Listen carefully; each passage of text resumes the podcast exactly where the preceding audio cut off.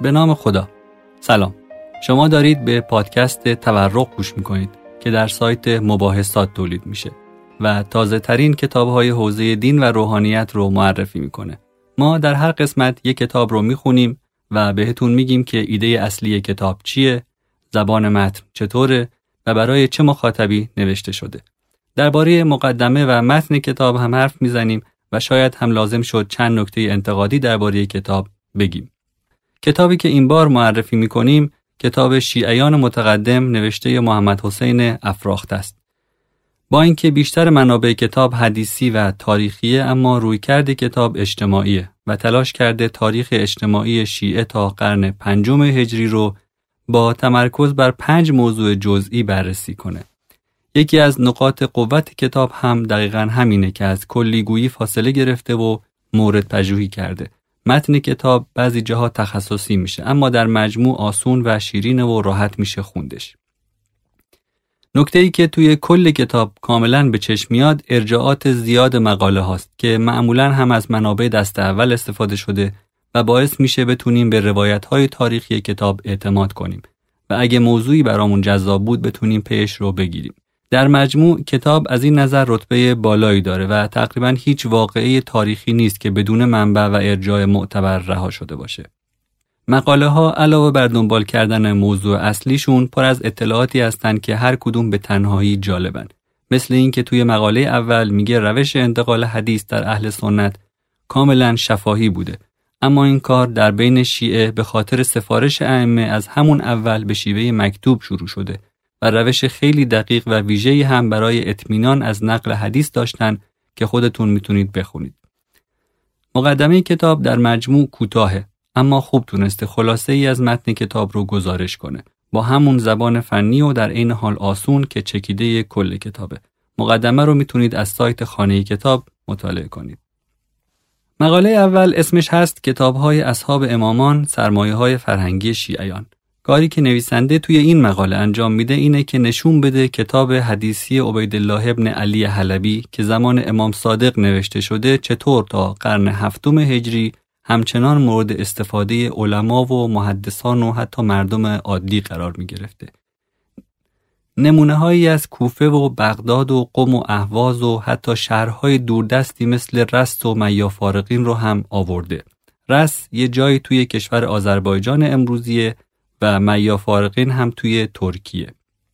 وجه انتخاب کتاب حلبی اینطور که نویسنده میگه اینه که اولین کتابیه که یکی از علمای شیعه نوشته و خیلی هم کتاب مهم و تاثیرگذاری بوده و تقریبا همه روایاتش از امام صادق نقل شده.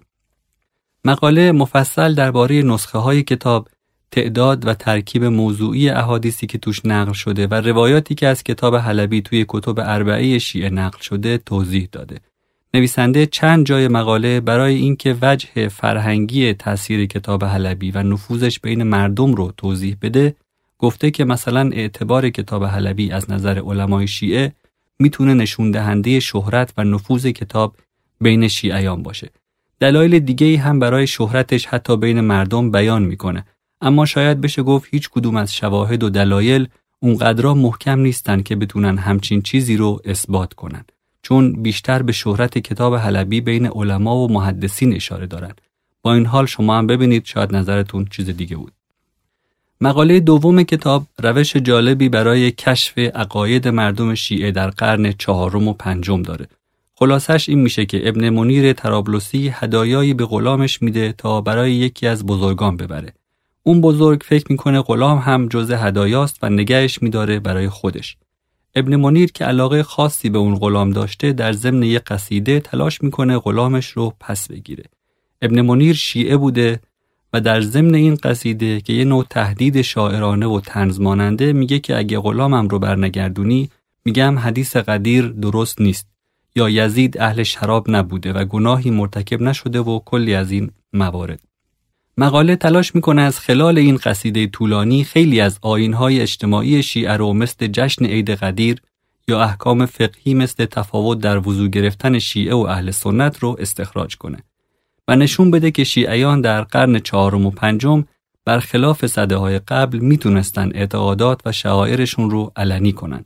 در خلال مقاله هم به درگیری های مذهبی اشاره می‌کنه مثل اختلافات و درگیری هایی که بین شیعیان بغداد و همبلی ها به خاطر برگزاری ازاداری آشورا پیش میاد و در نهایت منجر به محدود شدن شیعه ها نمیشه و حتی خلیفه از حق شیعه ها دفاع می‌کنه تا بتونن مناسک مذهبیشون رو علنی انجام بدن. نگاه اجتماعی به منابع حدیثی رو توی مقاله سوم خیلی واضح تر میشه دید. ایده مقاله اینه که چون گفتن حی علا خیر العمل در ازان خاص شیعه بوده پس می‌تونیم روایات تاریخی رو دنبال کنیم و ببینیم چه وقتی و کجاها حی علا خیر العمل توی ازان گفته می شده تا با اطمینان بتونیم گستره جغرافیایی قدرت اجتماعی شیعه رو توی قرن چهارم به دست بیاریم.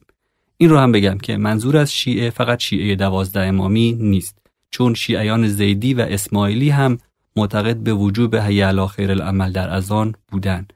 طبق نتایج این مقاله در قرن چهارم هجری نقاطی مثل ملتان هند قاهره و بغداد، مکه و دمشق و یمن ازانشون رو با حی علی خیر العمل می‌گفتن.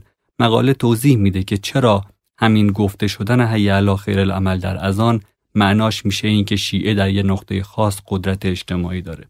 دو مقاله آخر کتاب هم جذابن اما دیگه نمی‌رسیم توضیح بدیم. یکی درباره تأثیر اجتماعی حرمهایی که در طول تاریخ روی قبر حضرت علی ساخته شده و در نهایت منجر به شکلگیری شهر نجف شد و مقاله آخر درباره نقشی که تاجران و مخصوصا فروشندگان پارچه صابوری یا همون شاپوری در گسترش مذهب شیعه در منطقه فارس داشتند این مقاله رو که بخونید می‌بینید چطور از چند روایت که به ظاهر شاید چیزی درباره وضعیت اجتماعی مردم نداشته باشه میشه به خیلی از جزئیات درباره سوالات، دغدغه ها و حتی شیوه زندگیشون دست پیدا کرد.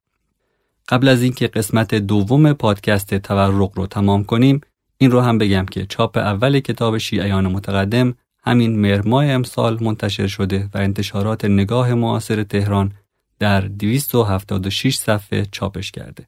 قیمت پشت جلدش هم 33 هزار تومنه. امیدوارم بیشتر و بهتر کتاب بخونیم. خدا نگهدار.